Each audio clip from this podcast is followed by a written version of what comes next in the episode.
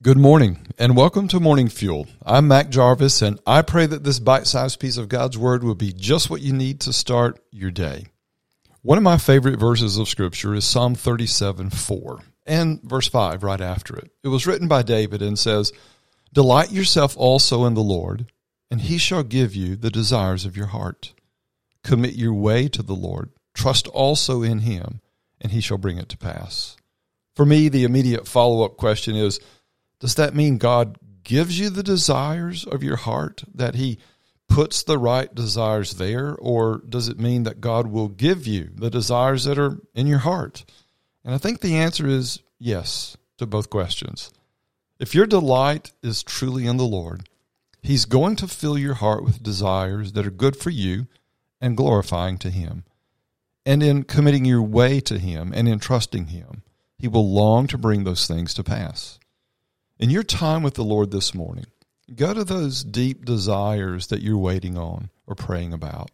Maybe it's for a deep, meaningful, fulfilling marriage.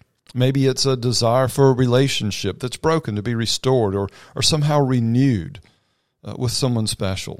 Maybe it's a great work for God that He's laid on your heart. Maybe it's a desire within your career or your vocation that would give you greater influence as a witness for Christ and give you greater capacity to give and impact more people with the gospel. You know what your deepest heart's desires are. And then ask yourself an honest question Is there anything in me that's keeping God from giving me this desire of my heart? Is it fear?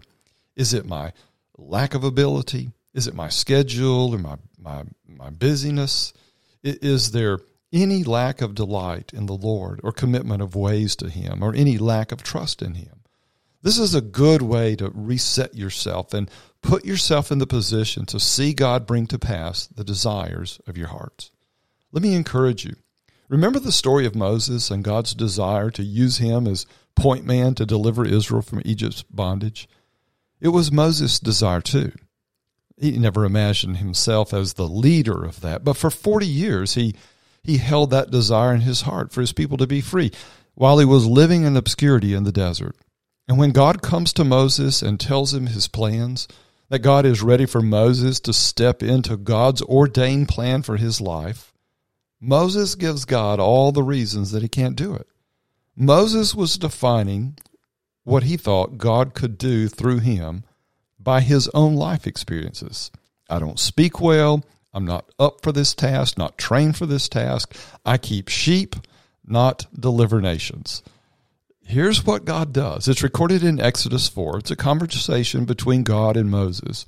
Verses 1 through 3 read Then Moses answered and said, But suppose they will not believe me or listen to my voice. Suppose they say, The Lord has not appeared to you. And so the Lord said to him, What is that in your hand? He said, a rod. And he said, cast it on the ground. And so Moses cast it to the ground, and it became a serpent, and Moses fled from it. God goes on in that passage to say, and I'm paraphrasing, with your life experiences and your weaknesses and frailties, with all your baggage, all represented by that staff that you hold in your hand that you use to manage sheep in this obscure place in the desert, I'm going to give you the desire of your heart. I'm going to bring my people out of bondage and back into the land that I gave them, and you are going to lead them out. In other words, Moses, we share a mutual desire in our hearts. What's in my heart is in yours. I'm going to use what is currently in your hands. That's all you need. And I'm going to give you what is the desire of your heart. Let me encourage you today. Your life experiences, including your worst mistakes and your failures, including the limited resources and abilities or talents talents that you have, those things that you hold in your hand are not hindrances uh, to the desires of your heart if they align with God's desires. I want to pray for you that you will think of Moses' example and follow the prescription of Psalm 37, verses 4 and 5.